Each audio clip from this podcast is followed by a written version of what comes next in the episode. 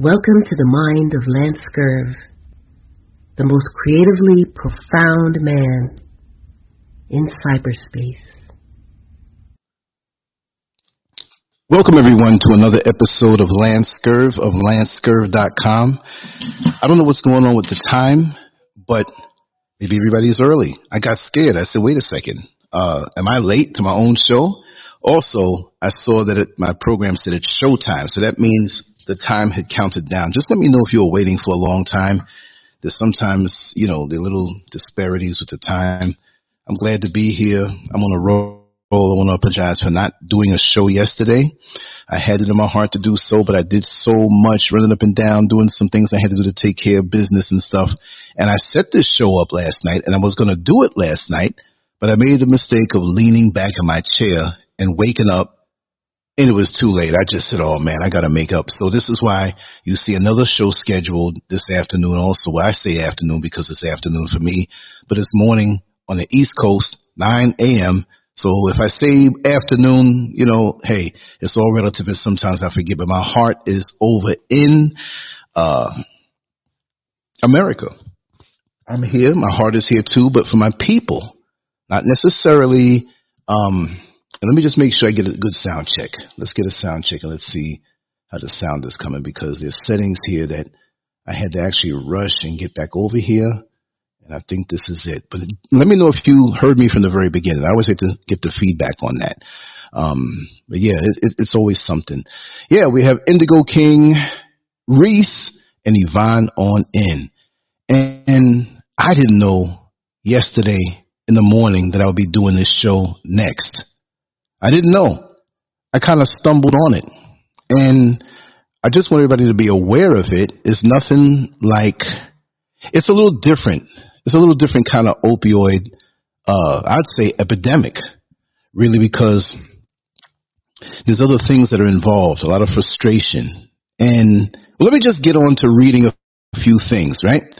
And it's just a strange thing. Let me just see how it started. My mind is racing. I'm just glad to be here. Just let me know if the sound is okay. And um, let me just type in here sound check because I don't see any. Okay. Sound check. Let me know if the sound is okay. All right. Let me see. Knowing when, welcome on in. Um, okay. Just let me know if the sound is going through good. It looks like it's good from my side because I hate to just have a whole muted part or something's not connected right. Let me just know if the sound is right. Anyone, just let me know before I move on. Just put a Y for yes or N for no Okay. I guess you hear me. Uh, knowing one. Yeah. I'm glad you're here. And I'm going to turn away from the chat room and I'm going to get into a couple of notes that I jotted down, but I want to tell you how this happened. I took a walk up into town yesterday and in the, I say town, but it's, it's not the city of Accra, okay, where certain parts can be a little distressed, but there are many parts that are five star, many parts that I haven't even shown you all of it yet. It won't be until I'm driving soon. But when I can get to those parts, I'm going to show you some parts. You're like, whoa, wait a second. Is this New York City? Is this Dallas? Is this Chicago? Is this Miami? Is this Los Angeles? There's certain parts out here like that, and you would never know. But when I go up to town, this is really for a lot of the locals, this town. Anybody can come live here because I live here now. But it's a lot of locals, and you'll see a lot of local food. You're not going to see anybody catering to tourists or foreigners, really. So you have to make do. You know, but there are things that I can go up there and get. There's a couple of things that I needed to go up into the town and get. And I said, you know what? Let me not take one of the vans because really and truly it's just a 20 minute walk. And I like walking it because you walk up the side of the road, you see the mountains, you see you see far off. I mean, really, it's just nice. And when the weather's nice and it's a nice breeze, you take your time and you might run into somebody that you kind of know and you walk with them and you ask them questions and you talk. It's fun. Matter of fact, before the sun goes down, I might do that today, but I have the two shows today, but I know I have enough time to do that. And, um, also in actuality, I brought my camera with me and I was looking for, I was looking to go on the other side of the mountain where you can see how high we really are. And I, I found a few spots, but I said, you know what? I'm not going to go down there. It wasn't too high as far as grass and you know, growth was concerned, but I need to wear long pants when I go down there because little bugs, little things can bite you, little spiders can bite you, little things you just don't know. So I said, okay, I see a nice view here, but I'll wait until tomorrow or over the weekend. So I continued my trek up the mountain, up up into town, and I got there. I made a few rounds and did a few things and picked up a few things. And so on my way back, there's a particular young lady that I always stop and talk to, and she's a very nice woman. And um, I want to get her on camera, and introduce you to her too, because she's really informative and has told me a lot. So, just a few moments earlier, there was a young man who came to me, and this guy looked hungry. He really did. I'd say he had to be about maybe 22 years old, 23, maybe, maybe 25, because you know black don't crack, right? So let me just check this chat room to see. Okay, good, good. You can hear me. Good. Since I came in here, I see Charles Wilson came on in. Be easy, 75 black lion in the house. Thinking about you the other day, man. I've been doing so much out here that I have not been able to reach out to people, but hey, you know, we're going to talk. I'm going to pop off the chat room. So if there's any one who doesn't get acknowledged or whatever, don't think I'm ignoring you, right? Because I want to read some things. So make the make a long story short, we started talking, and well, anyway, this guy came up to me. He said, "Oh, brother, please, I'm I'm really doing bad. I'm I'm hungry, man. I really need to get some eat." And you know, you have the guys who do that, and you know, you could tell that they're not hungry. Their eyes ain't sunken in the back of their head. You know, I mean, you could be hungry and not looking emaciated, right? But your spirit tells you. And this guy, he looked he looked a little drawn in. He looked really drawn in. He was a lean lean guy. He looked drawn in. And I noticed that when he said that I went over to the mobile money station, I wanted to put some money on my mobile money because that's how they pay a lot of things. And I don't want to get into a whole other thing, but I want to make it thorough. Mobile money, what's that? Well, you have people who live in Ghana, sometimes way out. They don't have bank accounts. There's no crime in not having a bank account, but where they live in a village, there is no bank. So how are they going to go all the way down to the nearest bank? You have banks up here now. You have banks right here in this town, right? You do have banks and ATMs and stuff, a little bit far and few between, but they're here. But the customary thing has been for a long time before even some of the banks came up to this side of town uh, of the world that you had mobile money, and mobile money is money that you load into a system, and it goes to your phone number. I just want to explain that to you. So I still have my bank accounts in America and out here. I still have mobile money, but some things are more advantageous to other situations. So you go to a local restaurant way up in a town somewhere far away from the main city, and you hand them a card, they're going to laugh at you. They're not going to laugh at you, but it's like, no, no, we take cash or Momo. They call it Momo, you know, mobile money, Momo. So anybody who's coming out here who doesn't know that, I'm just get, get you hip to it, right? So I went over to this guy, and some of them it's not like it's a big building or a big, you know, place where it's official looking. This is a guy on the side of the road with a little box, mm, like a little pulpit kind of box, but real short. And he's sitting behind it and it's got this little umbrella and a sign, little sign that says Momo and everything like that. And so you give him the money and he'll load it into your phone through your number and it pops up on your phone. You have loaded four hundred dollars, or you have loaded a thousand. No, not dollars. Four hundred cedis, a thousand cedis, ten thousand cedis, whatever it may be. I don't know how they make their money because you don't get any extra charges. But I like to deal with this guy. He's humble. He's a nice guy. This other guy who wanted to get food from me saw me over there because he said so. So this guy, you know, I still felt bad for him the money that I gave him was really the equivalent of two dollars. I wasn't trying to diss him, but it was twenty cedis. Eh, and it's not one for ten. That's one for twelve. It was less than that, but it looks good. But I thought to myself, did I start something? Every time he sees me, is this guy going to ask for money? I said that after I spoke with the woman who owned the shop. Now, here's the deal, and this is how I got into this topic, right? And I think it's important, especially for those who are traveling out here. It's not like they're going to get you and take your money but you need to know what's going on in the culture here. And these are things that I've learned that you probably just won't learn unless you specifically seek it out, search it, and research it. And I just thought it was very interesting to talk about. So I'm talking to her. She has a little shop, probably it's like a shipping container that was cut. You'll see a lot of that. And they have the doors that are put on that are steel and they lock down and everything like that. But even still, they can bust that and get inside. So I would say it's about maybe, huh, I can't even say 10 feet by 10 feet. It was like maybe 8 feet wide, like a shipping container, and maybe about 8 to 10 feet deep. And that's all she needed because she had shelves with different stuff. And it's not like you're grocery shopping.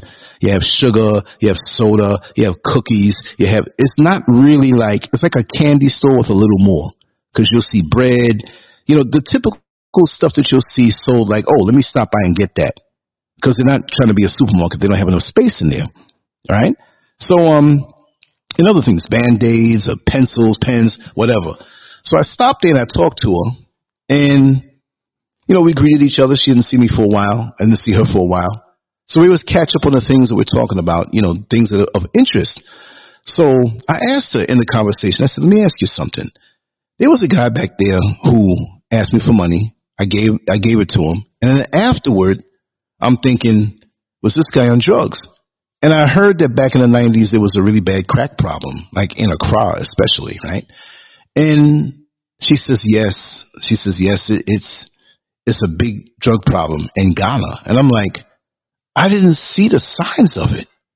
You know, when we're in the United States, in the bigger cities, especially, and even in the smaller towns, you know who, I hate to say the word crackhead because if there's anybody here who has overcome that, I'm not trying to put you down. I'm just saying it, saying it to be, have a little verbal shorthand. But when you, when you see a crackhead, like when they're first on crack, you don't, you can't tell. And if they have no support system, you can tell the support system of a family, a support system of, of a spouse or somebody who can keep them up, where they get food, they have a place to, to sleep, they do have a washing machine or facilities to keep themselves up. And they say, hey, give me your clothes, I'll wash them for you, whatever. Now, the main thing on their mind is crack, but they're being kept up and propped up. So when you see them clean, eh, they're probably not on anything until you say, wait a second, last week I, I saw them last week and this week they look 30 pounds lighter and they're dirty. Ah, must be crack. So I wasn't looking for that up here because, like I said, you know, different conditions look different to different people. This is beautiful, beautiful, beautiful mountains and country and, and just beautiful. I love it. Right? So I don't see these things because I'm using the template of the bigger cities in America. My radar in that respect did not work because I didn't see, I don't see people walking around at night. Hey man, you know, I need some money, man. But, but there is a drug problem that my radar did not have. And now I'm equipped to see it and understand it. Right. So she said, um, now if I'm saying it right, tramadol. and they should put a U after the A and say tramadol. And if it's a woman using it, they should call her a trauma doll. That's my imagination running. So she said, yeah. She says, because uh, I asked her, is there, is there a drug issue out here? She said, yes. It's really bad. Now I'm sitting here looking at her like, really? I mean, I'm, I know I'm secluded where I live, but I go into town, I look around, I'm thinking I got mad radar. You know, it is a little bit of, you know, not feeling superior, but I'm from America. I'm from New York. Only in the in that respect will I feel like I'm street smart. But the street smarts that I had there to detect that did not work. So she says it's really bad. She says with the police here in this particular area, we have a, we have a program where we have the alarms and different stuff, and the police right down the block. So if something trips off, they'll come right to you. And I said, well, how far does this program reach? And she says, um, a town that was far away from me. So I said, oh, okay, all right. I might be interested in that. Although, you know, you have your own things. You have to have your own cameras, your own uh, alarms and stuff like that. But there's a program where you're connected to this thing, whether it's commercial or home, and the police pat- and they patrol regular when you're in it. So, okay, that's something that I want to get into in the future. So I said, wait a second. So what made you become part of the program? She says, Well, they busted into my shop here and they cleaned everything out. Everything. Everything. I said, What? I mean, it's a small shop, but to go in there and do that, it wasn't like, oh, I'm hungry and I just wanted to get something to eat. you know what I mean? And it's not like it was an electronic shop or, or, and I noticed then that a lot of the shops around there that did sell electronics or phones, the phones are a big thing out here. These places are locked down a little more than I thought they should be. Like, what are they, like ghouls that come out at night and do these things? You know? So she told me that it's a tramadol problem. I said, I never really heard of that before. What is tramadol? I said, is this something that like people cook up. I'm I'm trying to compare it to what I know of drugs, you know, methamphetamines and crack. Now I don't never took drugs, but we all know we see the documentaries, family members, hearsay in America, in the bigger cities especially, we well know about these drugs. So she says, No, you can get it from the pharmacy. I said, Wait a second. The pharmacy selling this? She says, Yes, because it's it's it's a drug that is over the counter you can get it illegally in, in, in more potent dosages, but it's not something that you take and it's a five minute high like what I hear crack is. She said, no. She said, most often what they do, there's three ways of doing it where, and I, I read, I read my little notes and stuff like that and I'll cover that. But she said, doing it. Oh, let me just say to YouTube, I am not a medical professional. I'm not giving medical advice. I'm only re- re- uh, repeating the research that I did on this situation. So don't come to knock this thing down and say, oh, yeah, we're going to take your channel. We're going to take this down or whatever. You got to say that. So you got to say some disclaimer. I should have had it in the beginning. I do have a disclaimer, a graphic disclaimer that I have made, and I forgot to attach it to this. So, oh, well, they're probably not going to, you know.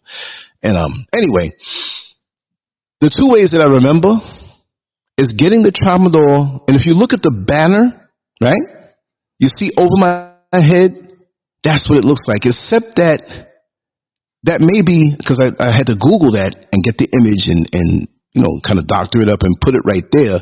But the ones that she showed me, it was a light blue and light gray. Where, where the yellow is, there was light gray, and where the green is on what you see on the banner, it was like a light blue.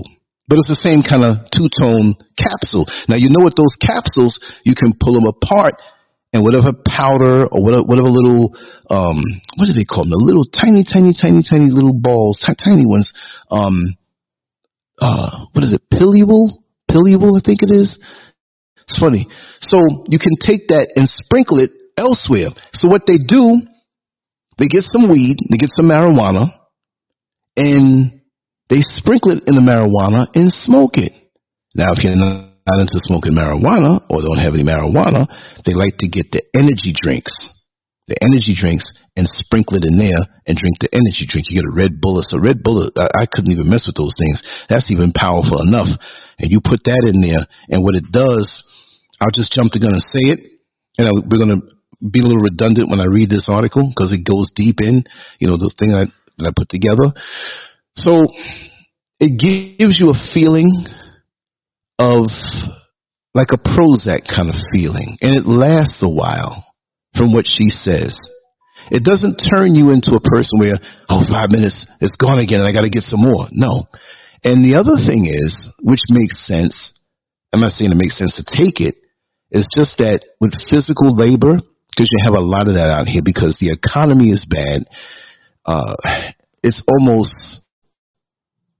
80% illiteracy overall. I'm not saying complete illiteracy where you can't read or write. No. And that's not as much in the city. But for the people who come from the villages and had to work, but they didn't have a chance to go to school and learn a lot, then they're a little stressed. It doesn't mean you're zero percent where you or hundred percent illiterate where you know nothing. It could be where, eh, you're 40% there, 60% there, but you're challenged. So you're not going to get a job where you're in an office, okay, or require some type of cerebral uh, ability to dictate certain things, add up certain things, and the cognitive, you know, way of thinking logical. And there's a lot of that out here. Now, that explained to me with the youth, and I'm trying to not jump the gun. But you take this stuff, and when you're out there all day, doing physical labor, labor, building homes and cinder blocks and concrete. You take, take this tramadol, you don't feel it. You can go on all day. The boring, repetitive um, tasks that, that are involved in, I, I say construction because that's like the toughest thing physically when you're out in the sun. But anything, you're out on, on a farm somewhere and you, you, you, you know, harvesting certain things, you're out in the sun and you get fatigued, you won't feel it. But there's other side effects that go along with it and it's very dangerous to the body. So this thing is very dangerous to the body, but that, and I'll, I'll have it in the article. I, I, I want to say so much, but it's not a thing that is looked at as a danger. It's just that it's abused because you can have grandmothers out here that will take tramadol. Not that they're doing any hard labor, but they might have done some work in the yard and, and they feel, you know, a little fatigued. They'll feel better. Or they take it ahead of time while they do the work and they feel better. So it's nothing that if you took one now, and I'm not saying I would take that, no, but the immediate, um, how could I put it? The immediate cons of taking this long term are not really noticed because they're overshadowed by the pros. You see what I mean? So then you, okay, let, let, let me just read some of the negative points and different things and different points that I, I kind of got to. And I don't want to bore you, but this is this just because I'm here. So it's very interesting to me. It's, it's something that has become very interesting to me. So um, here we go. Tramadol. Negative points and side effects of tramadol abuse. Physical dependence. Tramadol can lead to physical dependence where the body requires increasingly higher doses, doses to achieve the desired effects. Number two, respiratory depression. High do- doses of tramadol can suppress breathing, leading to respiratory distress and even respiratory failure. Number three, nausea and vomiting.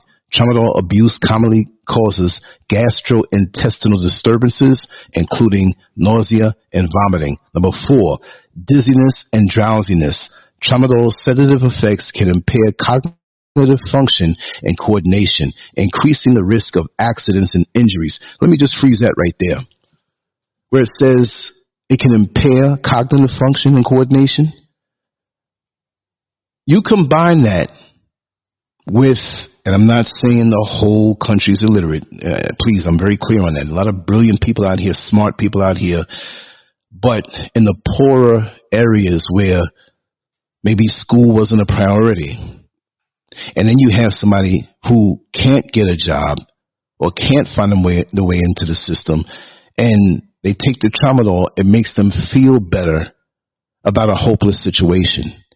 And from what I heard, I'm going to say it from now, I'm going to jump the gun. 70% of the youth or male population, the youth, 70%, 70% will use this. I'm not saying they're out there every day. I gotta get tramadol, gotta get tramadol. But because of the lack of opportunities, because of, of, of, of a feeling of hopelessness, like I can't make any money. And what can I do type thing. They take that and they kind of feel a little better. They're not even thinking about the physical pain of heavy labor. It makes them feel better. So you can take it and not take another one for two weeks. So I'm not trying to say that there, there's a bunch of tramadol zombies running around here in Ghana. No, I'm not saying that. But people will take one part of it and run with it and sensationalize it.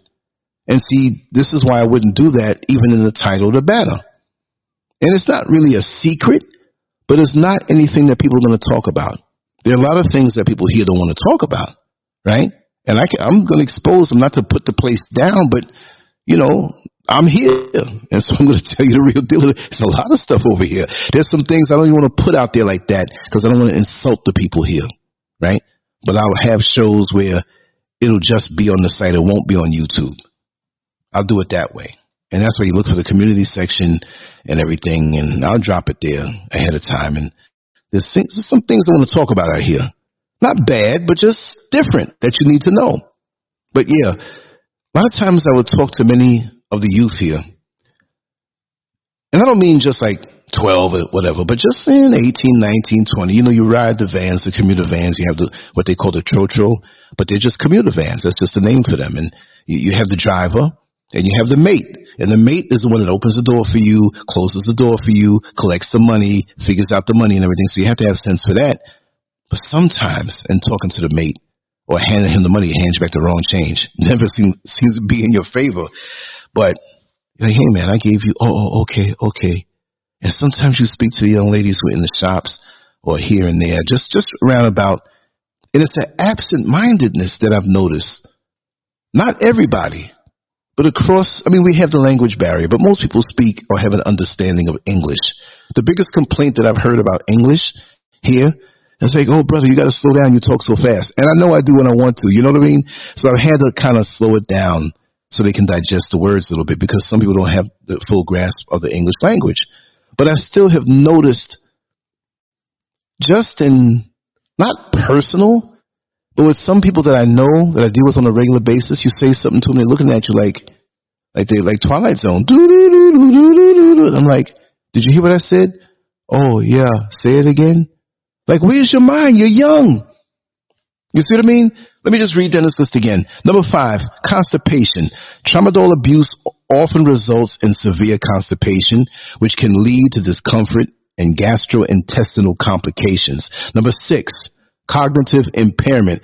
Prolonged tramadol abuse can impair memory, concentration, and overall cognitive dysfunction. And I'm going to tell you some. I'm going to read this. I'm going to tell you a little story. It was crazy. Um, number seven, increased risk of seizures. Tramadol abuse is associated with an elevated risk of seizures, particularly at higher dosages or in, or in individuals with a history of seizures.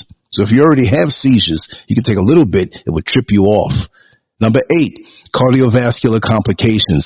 Tramadol abuse may lead to changes in heart rate and blood pressure, increasing the risk of cardiovascular events. Number eight, liver damage. Chronic tramadol abuse can damage the liver, leading to hepatitis, cirrhosis, or liver failure. Number 10, kidney dysfunction. Tramadol abuse may impair kidney function, leading to renal failure or other kidney related complications. 11, hormonal imbalances. Tramadol abuse can disrupt hormonal balance, leading to issues such as sexual dysfunction, infertility, or irregular menstrual cycles. Boom! I want to freeze it right there. I don't want to like promote something, but I heard also that uh, tramadol abuse can, uh, how can I put it and be decent? You don't come as fast. um, a delayed ejaculation, which some women may say, whoa, he lasted a long time. It's not that he did. He can't. or they find that they can't get to that point. Like they're numbed or something. You know what I mean? And I'm going to be talking to people in the street that I, that I know. Like I, I can ask them these things and just record them because I know they're not going to put their face out there. But I want to bring back a follow up in the street kind of thing. That I, and it's not going to be a day to, take that I compile it. It may be a week or something, and I'm going to get different opinions straight from the street, straight from people whose grandmamas may, may be taking it, who they might be taking it. What is it to the culture and everything? Now, mind you, this is not just Ghana. There are several countries that um, deal with this. Uh, a lot of countries in West Africa and just Africa all over. And I'm quite sure it's all over the world. But since I'm here, I'll speak about because it was stoked. The story was was was brought to my attention by my friend who owns the shop up the road. You know what I mean? So yeah, here's another one. Psychological effects. Number 12, tramadol abuse can exacerbate or trigger mental health disorders such as depression, anxiety, or psychosis. Ain't that something? You don't want to feel depressed, so you take this not to feel depressed, but too much of it will make you depressed. So you're not get, you know, it's a, it's a vicious cycle. Number 13, tolerance. Continued tramadol abuse can lead to tolerance, uh, requiring higher doses to achieve the same effects, increasing the risk of overdose. 14. Withdrawal sy- symptoms. Abrupt cessation of tramadol can result in withdrawal symptoms such as anxiety, agitation, insomnia, and flu-like symptoms. I've noticed people with runny noses, and I'm like, wait a second, there's no flu going around. This is Africa. It's nice and hot. It's summertime right here now, y'all. I hate to rub it in everybody's face, but I like wearing long pants when I'm in the States. And I wear shorts sometime in Florida, of course. But here, pure shorts and t-shirts. I don't even wear the other clothes that I still have because, you know, before I came out here, I gave away 90, 95% of my clothes. Good stuff, too. Stuff that still had tags on it. But here, I don't, mm-mm. I, I feel comfortable. I feel, when I see people in suits, suits, tie and a shirt, an undershirt, a suit, I'm like, man, why aren't you sweating bullets? Number 15, overdose. Tramadol overdose can be life threatening, causing respiratory depression, coma, or death. Hmm. Here's another one I want to read. This is more interesting, right? Number one. This is the reasons, okay, the title Reasons for Tramadol Addictions Among Ghanaian Youth. Now, I know a young lady who worked uh, in a mental health facility She's not in Ghana anymore. She's working in Canada. She's going to be out there for a couple of years before she comes back. But her and I are very close, and she'll tell me anything. And I may do a follow up with her. She's not going to reveal her identity, but I want to ask her about this because she tells me a lot about the mental health field out here, and it's really terrible, right? And I'll, I'll add some things of what I've gotten from her, but I want her to say it. They don't really pay mental health out here any mind. They don't. And from what I'm hearing, there's three major facilities here in Ghana, a huge country. One is somewhere up north, and two are here in southern Ghana, Accra, the Accra area. One is in Accra, maybe the other one is in Accra too. So do are all the other people. And if you don't pay, you don't get treatment. So when you come anywhere to any other country, you have to research those things, right? It may be important to you. It may be where you have a family who had a past history of mental mental illness. Well, you want to make sure that you live near one of these facilities. Not that it's going to be the best, but I hear they are, they are pretty good and they're pretty caring. But they have to deal with certain situations. And out here, you will see sometimes people walking around that didn't wash for two weeks. You know, walking around. You know, it flipped me out because I was standing, I was standing waiting for one of the vans, and this lady came out of the bushes, and um, she says, "Uh, excuse me," and I'm looking to see if the van that was coming was mine, but it wasn't, and she's standing next to me. And I turned to her, and she was naked. I mean, butt, booty naked, sunlight, everything. And I, excuse me, uh, do, do, you have five cedis? I'm like, they love to ask you for money. I'm like, you'll take the five. No, I got a 10 here. Take it. Get away from me. No, I'm not knocking anybody, but she definitely had mental health issues. I've seen men out here. And, and what, what is it about wanting to get naked when you're losing your mind? I have a theory on that. Not to go off the topic, but it's like it's the same feeling that when you had a hard day at work, more so when it's on your Friday. If it's not a Friday where you work Monday through Friday, it's your Friday. That could be Sunday, that could be Tuesday. But when you know you have two days or at least a day after and you can get away from the mindset of the job. It may not even be the job. It could be the job, the commute, bad news that you had, stuff you have to deal with. You're like, oh, I got, I can't wait to get out of these clothes. You know what I mean? You get home and like you just take your clothes off. You know you want to shower because you're a little sweaty, but like I'm too tired to shower. I'm taking off my clothes right. Nobody's home. I'm taking unless it's your spouse. I'm taking off my clothes right now, and I'm just gonna sit here for a while. And you end up sleeping for six hours. Funky. it's the same thing when the pressures of life come and hit you, and you feel overwhelmed and you're near a breakdown. You have this need to just take your clothes off, except that when you're mentally slipping that need happens usually when you're in public and you're walking around normal. And I've seen that several times here. I've seen it several times. I just want to add that part in. But again, the title of this part, Reasons for Tramadol Addiction Among Ghanaian Youth. Number one is accessibility. Tramadol is readily available in Ghana through informal channels, making it easily accessible to youth without prescriptions. Okay, I said over the counter, so maybe it is a prescription thing, but it's a lot of it out here. Number two, economic hardship. High levels of unemployment and poverty drive some Ghanaian youth to seek escape or relief from their challenging or from them from their challenges through drug use, including tramadol.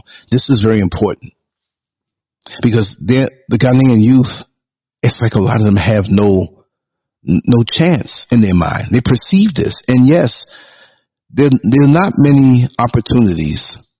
There are not many things they can do for training and skills. And it just, if you've seen it in my videos when I'm on a, on a van and I catch a little glimpse of who the folks walking down the street, it's a lot of them are youth. And they're selling things. Windshield wipers, candy, juice, bread, um, uh, shirts, whatever they can do.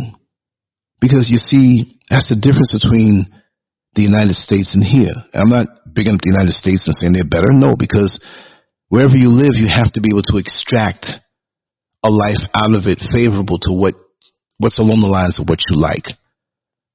I'm I'm I'm I'm a retired guy, so for the rest of my life, I'll be stabilized by the external. I don't trust it. I still want to stabilize myself even more so. Aside from that, that's my mission now, right? But what about the person who's never gotten into the workforce? The workforce here is very lean compared to the amount of youth that, that there's no system where, okay, you go to school, you, once you get out of school, that's it. Then what? Now, they may have certain programs or certain companies, whatever, but if you are thinking survival, you, you can't go after your dreams. It's just hand to mouth for a lot of people here. Sell this, get this, whatever. So this is why when they see a person like myself, they think I'm a millionaire. Don't let me walk down the street with a camera in my hand. Oh my, and, and they watch you. I'm not saying the tramadol people. I'm just saying everybody's like, you're different. We know you're from the United States and you got this camera in your hand. Yeah, you got some beat up shoes and, and, and a t shirt with a hole in it. You know, I like to be incognito. But you're not fooling us. We know you got money. And people will want to be your friend because in the long haul, you might have a hookup where you can get some money or something from them. I'm not saying they're devious. It's just that this is the landscape here. So I'm not saying all the black people in America, you should still appreciate. No, I'm not saying that because they don't have to deal with racism here. You know what I mean? They don't have to deal with certain things here. But the economy is so bad that it makes the youth seek an escape by getting high on this thing. And because immediately doesn't seem like, well, it's not like I'm snorting cocaine. Look, ain't nobody out here poor buying cocaine ain't nobody poor out here really getting any crack because you need cocaine to get the crack. You know what I mean? And then you get high and you get crazy, and the cops ain't gonna play with you out here. That's the other thing. So it's a slow burn kind of drug, kind of opioid. It takes the physical pain away from you. It, it takes away the feeling of being feeling hopeless about your future. Because the only way that a lot of the folks here feel or think is that, well, I need to go to America. I need to go to the UK. Not knowing that that's not going to be the answer. Because you make more money, you spend more money. And we who are from uh, the United States or maybe the UK or whatever, we well know that it may look pretty on social media, but when you get there, it ain't pretty. See, it's like this. It's like a person on a two story building threatening to jump off and commit suicide as opposed to a person on a 80 story building on top threatening to jump off and commit suicide. So I'm not saying it's easy for the youth here, but you can find a place to sleep, push come to shove. And a lot do. They get into the abandoned uh, buildings, not, not abandoned, but they're under construction. A person from outside of the country maybe send the money down and have somebody kind of rip them off and build, right? And so some people just, when you stop building, they'll come in and see, well, this is the structure. You know, there's no electricity here. There's nothing here. But you know what? I can go into town and hustle my food, come back and have a place to sleep. You get a mosquito net, a piece of cardboard, and you good. I've seen it. You know what I mean? I won't, I won't tell that story. they weren't that they weren't that impoverished where they didn't want to get busy at night. I walked past this one empty. What the hell is that going on? Oh my God. you know what I mean? But then you bring a child into the world in that in that in that condition. And that's another thing too. Sex is an escape. Because it feels good. And that's the way it is in America. Lot of times, you know, hey girl, you know, I ain't got nothing going on. I just got fired off my job. Yeah, boo, you know, I get my check and everything, but I got my place over here. Why don't you slide on by? And nobody has big money, right? And nobody really is thinking about the future. So what do you do? You want to feel good? You want to escape reality? Hey, let's have sex. At least a little bit of time that we do, we'll feel good. Might be a little hungry. That's the mentality. So I like to see human nature and figure out what things are. But let me go on with this list. Okay, did I say this one already? Okay, yeah, yeah. Let me get to number three. Peer influence. The first two are accessibility, and the second was economic hardship. So three is peer influence. Peer pressure and social norms within youth communities may encourage tramadol use as a means of fitting in or seeking acceptance. Four, lack of awareness. Many Ghanaian youth may not fully understand the risk and consequences of tramadol abuse due to limited education and awareness campaigns. Five, coping mechanisms. Right? Tramadol's sedative and euphoric effects provide an escape from the stress, trauma, or emotional pain experienced by some youth in Ghana. Six, cultural factors. Cultural attitudes toward substance use and mental health may contribute to the normalization of tramadol abuse among Ghanaian youth. Number seven, marketing tactics. Misleading advertising or promotion of tramadol as a harmless pain reliever may influence youth perception and encourage experimentation because that's where they legitimately market it out here. I've seen the signs. I've seen little ads didn't know what it was, but oh, okay, it's a pain reliever. And that's how they market it as a harmless pain reliever. So when you start to abuse it, I just popped a few and that's it, whatever. Number eight, lack of regulation. Weak enforcement of drug control measures and inadequate regulation of pharmaceuticals contribute to the availability and misuse of tramadol in Ghana. Right? Okay. What I read in my other studies is that because of the borders not being tight. These borders are not tight. I mean, yeah, certain areas, whatever, but you can get in. You, you, you see a road and you see people there and you got to get through certain checkpoints, whatever have you. What, what happens when you're way out in the country? Just bypass them. you know what I mean? And, and hitchhike from somebody who's going in. You know what I mean? And I don't know who this is ringing me in the middle of a show. We got to mute that for a second, right? But yeah, it's it's the dosages too. They have different dosages from uh, single digits, double digits, triple digits. So from what I've seen, it's like the highest I've seen in my in my studies was 250 milligrams, right? 250 milligrams. So that's supposed to be like a humdinger of a dose. And who knows who's taking more of it, right? Who knows if they're um, taking more of this stuff? You just never know. You know, uh, give me, give me, give me 750. Give me this, and now it's toxic to their internal organs, and they're aging themselves. They're they're they're they're, they're embalming themselves in a sense while walking around using this stuff.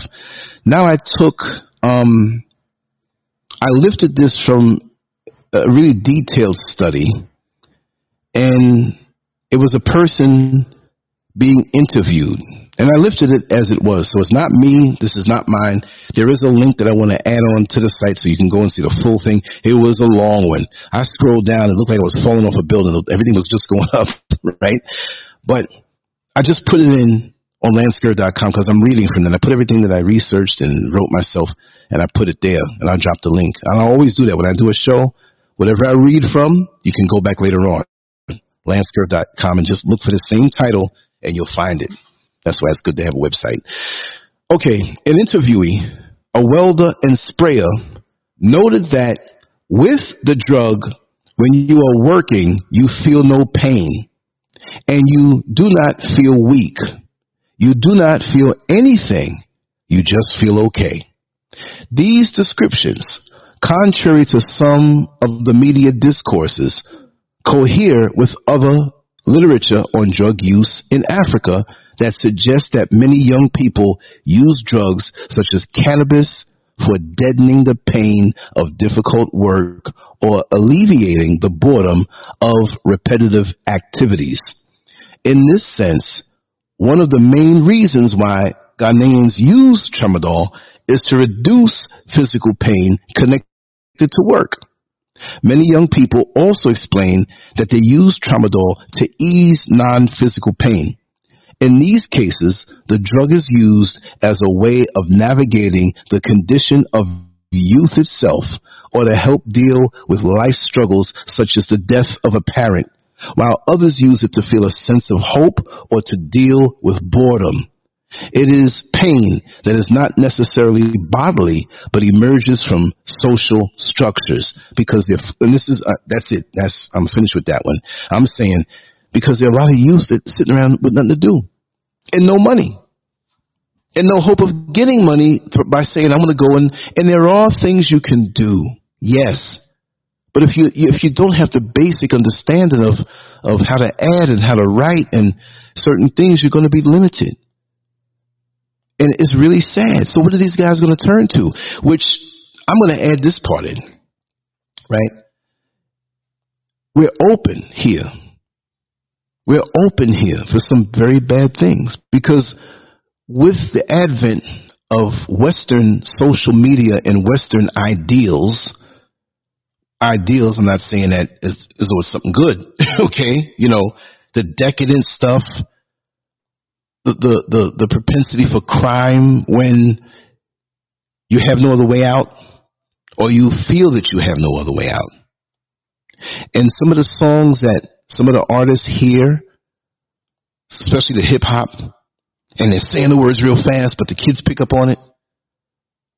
Talking about crime, not all of them, but it's getting there.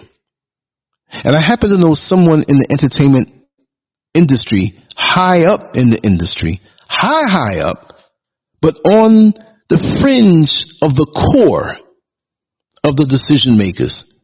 But she knows them and they all know her. Ain't nobody in Hollywood, you know, that doesn't know this individual that I know. Okay? So I get it from the horse's mouth, but I cannot say it in super detail. I gotta kinda, you know, because she'll observe this. You don't know how people can check IP address. Oh, you're listening to Lance and I know it's, you're the one who told that, so you're out. But the Western, well, we know it's Western Hollywood. Hollywood, I'll say this much, and, and I don't think she have a problem with me saying this, but Hollywood has taken interest in, how could I say it? Um, okay, I just had a text coming on my on my computer. Hollywood has taken an interest in West Africa, more so Nigeria. Come on, y'all, y'all know them good Nigerian movies they have, and they're very interesting and they're well played out and everything, and it's just good stuff. People who used to watch the white soap operas years ago, which was trash when you look at it, you watch, and it's not soap operas, they have separate movies with some of the same actors and actresses in the Nigerian movies. And you have movies out of Ghana. But the ones that are more popular right now are the ones out of Nigeria. So a whole lot of them. So they see, Hollywood sees that, yo, you got your own thing going on here. Okay. Okay, you're not making as much money, but you have your cult following. And many in that industry here in Nigeria, they want more money. They, I'm, I'm telling you law now, right? I'm telling you something that was shared with me.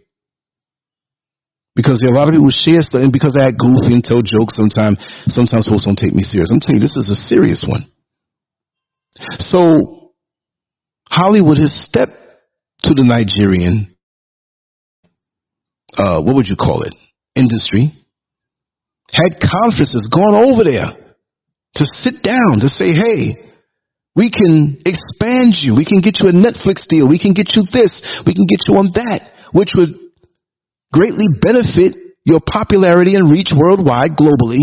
But here's the catch.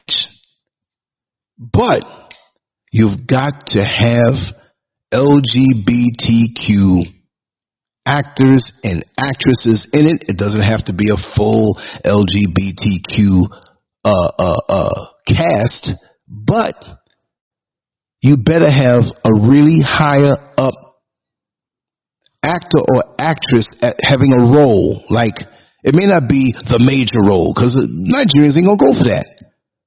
But you better have one who, if the movie is about a husband and wife or one person, whatever, maybe the sidekick is gay, maybe, but you better have a person who has a crucial role throughout the whole movie who is obviously LGBTQ.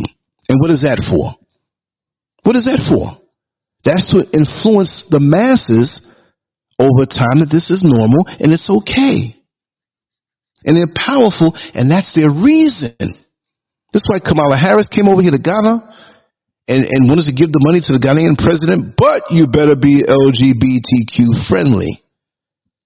And just like so many leaders who have rejected that. Oh, if you don't accept this, we're going to give you sanctions. But we have everything over here. Africa is the breadbasket of the world. So you go on and keep and, and do your sanctions, we'll cultivate here. And it's a damn shame that others from outside are coming here to cultivate. And many of the leaders are handcuffed where they can't put certain things into effect for the youth. So the youth, they're like a sitting duck. And so when the drug trade is pushed over here more, I'm hearing that there are people bringing more stuff into Nigeria, bringing more stuff into Liberia. Liberia's on one side, Nigeria's on another. Little countries between us. It's just a matter of time. With the most diaspora friendly country in the motherland, one of them, right? That they're going to put this, I can see an attack coming where they flood the place out with lethal drugs, and you have some of the youth that can make great amounts of money. Then you have turf wars, then you have the guns that come along with it. And then you have the breakdown of a whole generation. And then on a psychological level, they're watching these movies with all these different types of lifestyles. And then social media pushes the fact that America has all this luxury, which we know that's a damn lie.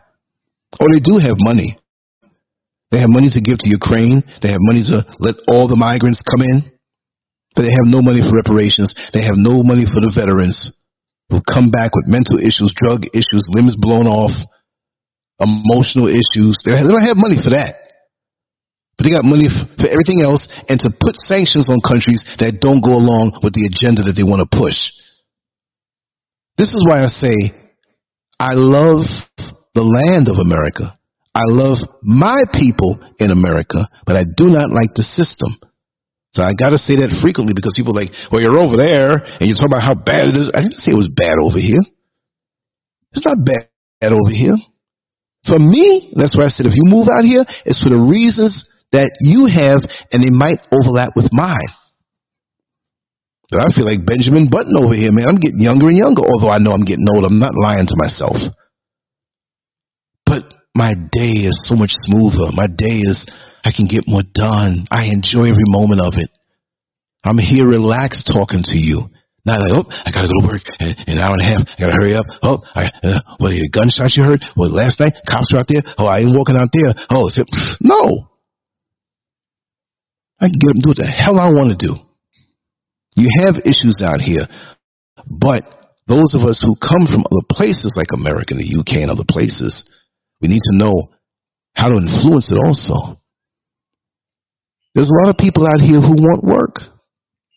If you have a really good business idea, it's here to cultivate because Africa is the future. They just don't want Africans who are here and Africans in the diaspora to come over here and capitalize. So don't take this article and don't take this show as as a means of me trying to discourage you from coming here. No, it is not like America with the methamphetamine, the crack, and some of these guys may try to rob and steal a little bit, but it ain't like that. These people who are coming here, the Chinese, Lebanese, you know, Turkish folks, coming here and doing good business.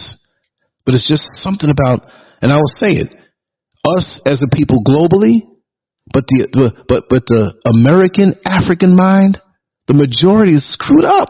Brilliant people, lots of talent, can do things, but they come and lots of times they don't want to build with anyone else. The jealousy comes in.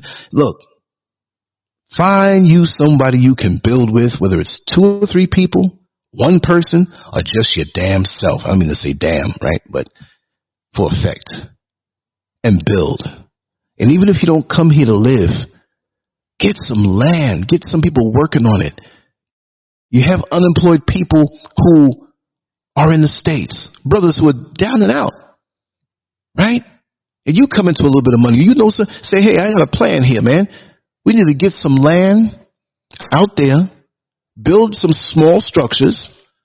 If you know three or four brothers who have nothing to do and they're down and out, have no uh, uh, uh, uh pension, no uh, income, nothing, bad record, hey, listen, they got these small little joints you can live in, man. You got a little living room, got a bathroom, bedroom, one story, a little thing up top you can go look over whatever hand I'm building for them, right next to each other. Ain't nothing fancy. I'm building it on the land that I want to cultivate. I want to send you out there. I want to make sure that you have money to live because it's so much cheaper when you're way out, right? I guarantee you this. And you'll be able to chill. You got a lot of beautiful African women out there, right? So you ain't going to be lonely. So let me send you out there. And uh, it's somebody you can trust. What they going to do? Run, run away? So we need to be able to think beyond the traditional way of doing things, but it's not going to be easy and it's far and few between. There's some other parts of this that I want to read. It goes a little longer. This other part came from an actual study, but I think it's important that I read it off to make it part of this show. I got another show coming in an hour. so that's going to be good too. I wanted to make up for yesterday, and I'm feeling good. I did a whole lot yesterday, y'all. I'm going to do a whole lot later on. And heck, after that other show, I may come back later in the night with a third show. I don't know. Or some kind of recording. But I have to be on it, as well as the other things that I'm doing. This is another part of an article that I lifted. It's not my writing, but it, it brings certain, it brings another perspective into this whole thing because this is a study through some college and it's kind of official and kind of anal, but it had some points in there. Here it is, right? This is just part of it because it's part of a long one. I'm going to find the link. I'm going to put it below this on lancescurv.com so you can read the whole thing. These factors highlight the complex interplay of social, economic, and environmental influences driving tramadol addiction among Ghanaian youth.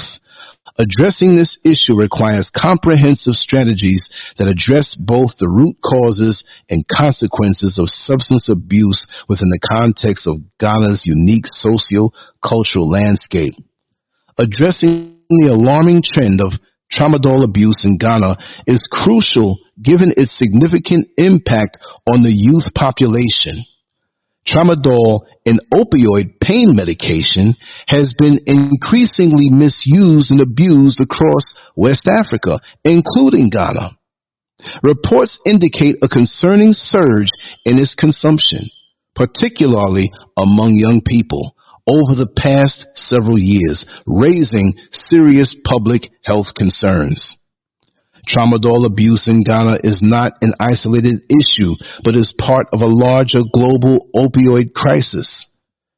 The availability of tramadol, combined with socioeconomic factors, has contributed to its widespread misuse.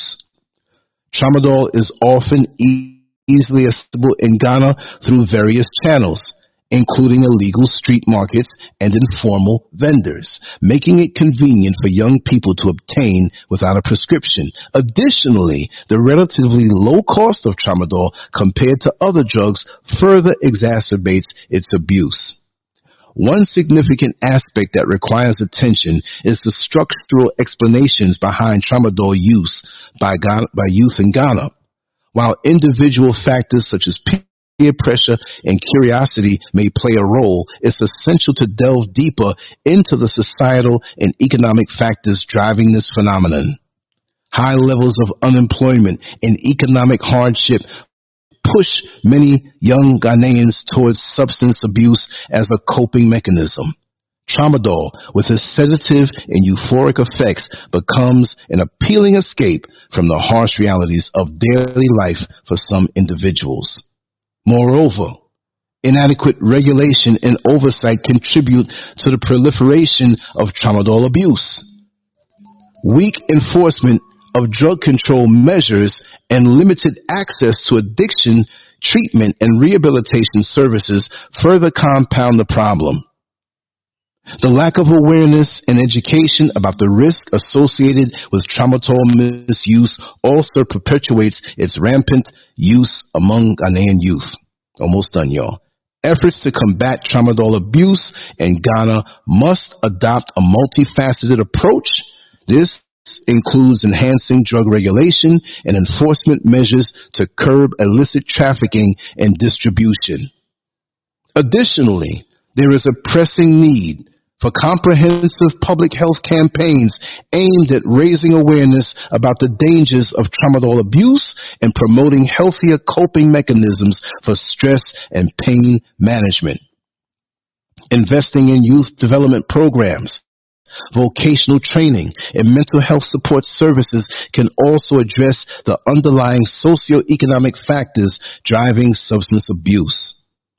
Collaboration between government agencies, health care professionals, community org- organizations, and international partners is essential to tackle the complex issue of tramadol abuse effectively.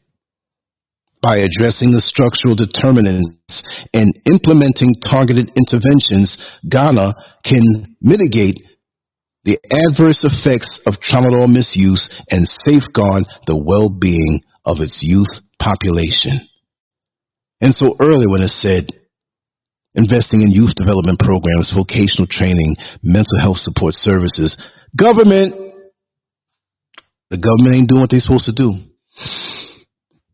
It's not all government, but they're not setting up what they need to set up. I could see it.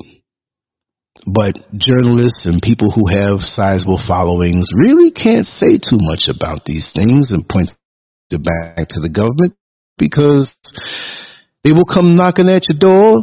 Somebody's ringing your bell. and you don't want to let them in. Lots of times, if you're effective, they'll come take you.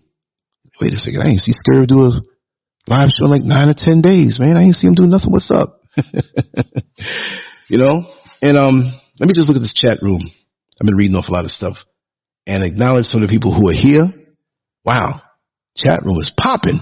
Chat room popping. What more can I say? Top billing. We have S and S, Indigo King, knowing one. I acknowledge you already. Knowing one. Jeff Spark in the house representing Queens. Much love. And I said Black Lion. I'm glad to see you here. Vaughn, you're here. Yes. Renee Green. I still got to get you that address. I see your thing all the time. I got to send that to you. Um, ben Looney, right? Okay. I like that name. Talea. Talea, Talea, Talea. Got to get you on. Got to get you on sometime. Switchy Missy. I like that name too. They can go so many different ways. Peaceful Pulley. Yes, I'm glad you're here. Everybody who's here, even though we all know where you're from, let's get a roll call. Where you're calling from, where you're, well, not calling, but you're in the chat room, right? I like to do that every now and then. You know, somebody might be looking at this and say, hey, I'm from that part. You know, okay, let me see. Um, and I'll read some of the comments, not all of them, but some of the longer ones. We have um, Michia Middleton. Welcome on in. Tracy J. Yes, yes. Maybe at some point today we can do a little little conference call. And like I say, on lancescurv.com, it's easy to get to the conference line. I want to say that. Just go to lancescurv.com. As soon as you pull it up, whether it's on your phone or your computer or your tablet, right under the header, you'll see a big banner that says the conference line. Tap that. It'll take you on in. Now, if nobody's there and you're hearing this, I'm going to go there and listen to people talk unless it's after a show or something that we schedule. If you're the only one, you're going to hear crickets. If it's two or more, you know, you can talk. But what we talk about there will be put up. Okay? K-Frame Classic. Welcome on in. Yeah. Now let me, there was a, there was a comment. There's one here. I'll watch until I see your comment too. I'm going to talk about that one. Uh, Michia Middleton says, I watch Nollywood movies and I recently noticed the LGBTQ, well, you didn't say the Q, agenda being interjected in the various storylines. Well, look, this information that I said earlier about that, that's like weeks. They're planning a big takeover and pushing that, you know, and pushing that. Hello, Cosmically Divine. And now let me go up to um Talea's uh, topic. Okay. Come on now. Show it, show it, show it. There it is. How is Africa's military structure, though? Can they defend themselves and protect their natural resources? And there is a reason they chose to have Hollywood push certain agendas, of course. I, I wonder about the military structures here. Against each other, You know, but but the superpowers they don't have a chance. That's just me saying it off the top of my head. And with the allegiances and alliances, it's almost like, hey, just sit down and be quiet. Don't don't do anything that's against the bigger agenda of the superpowers. That's my overall answer. They do have military, but they can deal with domestic stuff and they can deal with certain with each other. But it's not like we have nukes over here to really put some fear in. And why would you want to nuke it? And that's one of the things that um I was saying that no so-called superpower would want to nuke anywhere over here because we got so much resources. You see what I mean? The resources over here is what they want. And it's under the feet of the people here, and they're being drugged and, and, and being influenced with the whole lifestyle stuff and, and wanting to leave. And on a subconscious level, they've been manipulated because they don't tell you in school, but they pretty much infer that the promised land, which is not here, America or the UK is the promised land without saying it. And so you, you, come up and you hear your parents, oh, I want to, you ask most of the people here, and maybe I can set up my tripod somewhere publicly and just ask the question to show you. But I hate to do that by myself. I might have a partner come with me, whatever, you know what I mean? And go out somewhere near the mall and say, listen, how do you feel about America? And would you go if you had the chance? Watch the responses. Oh, I would love to go to America. Oh, you know, yeah, like you hit the lottery or something. Again, there's some of us where they're making it. I'm not complaining. I am who I am because of my upbringing. I don't regret that. There's some things you regret that you went through, but all in all, I wouldn't be who I am today if I didn't have the experiences, the influences, and really because my parents, right? Um, so I'm not going to demonize the place, but that's not the ultimate because we've been lied to over there. Um, exactly, Tracy J. Buy property in Africa, even if you don't plan on moving there. But it can be your personal underground railroad. You get property in certain places, dirt cheap, fertile land. It just has to be cultivated. We have people who are other people, the others, who may be privileges, privileged. Oh, I'm going to my summer home in Italy. I'm going to this. Well, you can build a small structure that's dope. It doesn't have to be three and four stories like a mansion. No, it doesn't. Right? And you can have someone live there of a local or whatever, to keep it up or have access, one person or whatever, to make sure you have to build a wall around it or you may have some people coming to, you know, whatever. And then you can you can use this for a group of you. Whether it's a group off of a job, a group of people that you know, an inner circle that you grew up with, a, your own inner circle, might be eight, nine, ten of y'all. I, I always say this: buy the land, and, and it's almost like a timeshare. Build it up. Maybe have some quarters for someone from the local because you need that, the language barriers, and to show that well somebody's living there. You got to monitor that too. And then you can hey, you know, from from you, you want to go out in March? Okay, you go out for the whole month of March, or you want go two weeks in March and maybe one in December. Work it out between, but you can come here and guess what? You all put your money and you have to pay for nothing except your ticket and your food. And if it's land where you can grow stuff, you can get stuff on it. I mean, and if you had to, you build more structure. You talk to the other people in that group. Say, listen, I want to build a separate structure over here on this side facing the outside, where I can just come right on it, depending on the size of the land.